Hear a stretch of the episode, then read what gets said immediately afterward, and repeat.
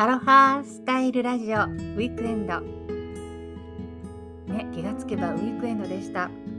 今日は土曜日のファーマーズマーケットに行ってきた様子を現地で収録しましたのでお聞きいただきたいと思います。えっ、ー、と何を言うと思ってたんでしたっけ？あそうそう。ファーマーズマーケットから以前も、えー、録画でね録音でお届けしたんですけれども、えー、もっとライブでやればいいのにっていう、まあ、リクエストというのでしょうか。あるいはご指導もいただいていたんですがこちらでファーマーズマーケットがやってる時間っていうのが午前中なんですよね。ハワイ時間の午前中というのは日本のね真夜中なんです。2時とか3時なのでね。それでちょっとライブははばかれるなと思いまして今回も収録をしてまいりました。ただ今日の収穫は点点点という感じではありますが、えー、まあ、それも含めてそんな日もあります、えー、よかったら是非お聴きください。ちょっとのどかな感じが伝わるといいなと思っております。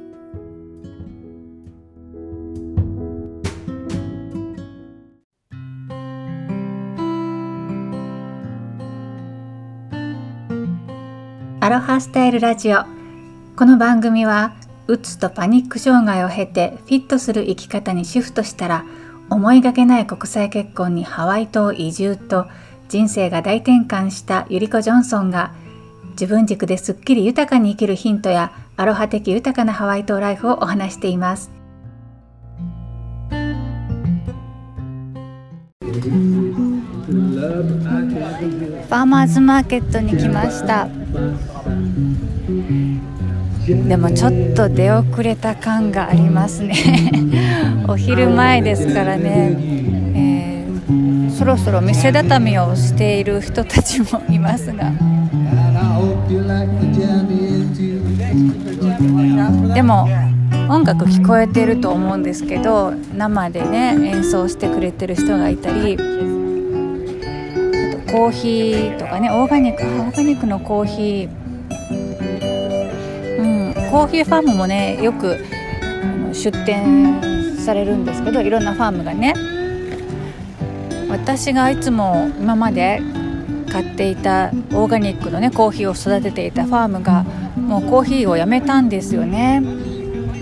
なのでねとってもちょっと残念なんですけど本当に美味しいコーヒーだったんですよ。でそこの奥さんが言うにはあのお薬のように毎日少しでいいからそんなにガブガブ飲むもんじゃないのよコーヒーはとかって言って。でお薬みたいに少しいいものを取るっていうのがねすごいいいんだよって言ってました。そこのファームがなぜコーヒーをやめたかというとですねそのファームの土地の何ていうか山手？山手にもコーヒーファームがあって、まあ、あのコナコーヒーベルト地帯といってねコーヒー栽培に適したエリアがあるんですけどその辺り一帯に本当に広大なコーヒーファームがたくさんあるんですよね。ただその彼女のファームの山手側のファームがオーガニックをやめたそうなんですよ。だから化学肥料とかそういったものを使って栽培するそういうファームに変えたそうでそして あのそこで取れるコーヒーを某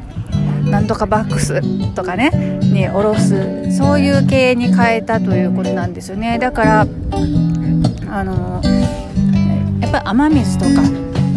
そういったものがあのそういうケミカルを含んだものがどうしても山側から、えー、その彼女の方のファームに落ちてくるのでそれでもうね、えー、オーガニックのコーヒーを育てるのはやめたとそういう経緯でした。でオーガニックで育てるってやっぱり手間暇かかりますしもうそこのね旦那さんもあの、まあ、若い時は良かったけど、まあ、とても手がかかるしそしてあとの手がかかる理由がねえっ、ー、と害虫。そう害虫がねあのとてもあの増えてでそれをその何ですかヘルシーな、え科学的なものをケミカルを使わずに害虫駆除をしていくっていうのが本当に大変な作業で、え、作業量がどんどん増える割に収穫量が少なくなっていくっていうのが現実なんだよねっていうふうに話してくれてました。なのでねそういうことを聞くとまあそれもやむなしなのかなってねそういう決断も思いますし。でそこのファームはそのオーガニックだけれどもあの比較的リーズナブルにね提供してくれてたんですよね。で 彼女はよく言ってました。いつもよそのファームからねあのクレームが来るのよって言ってたんですよ。あなたのとこがそんなに安く売ってしまうとあの他が売れなくなってしまうからみたいな。まあいろんなきっとね考え方があって、えー、なるべくリーズナブルにっていう考え方もあればやっぱり手間暇かかってる分それだけ上乗せしないとねっていうそういうところもね考え方もあったんだろうなとは思いますけれども、まあ、そういういろんな、まあ、摩擦というか、えー、そういったようなこともこれまでもあったみたいだし。諸行無常ですからね何事も永遠に同じ品を変えるってわけではないんだなっていうことを、うん、当たり前のことかもしれないんですけどもねいつでも買えるって思ってたものが買えなくなってしまったりっていうねそういう変化がどうしてもありますね。本当にちょっともう 店じまいをしてるところが多いですね。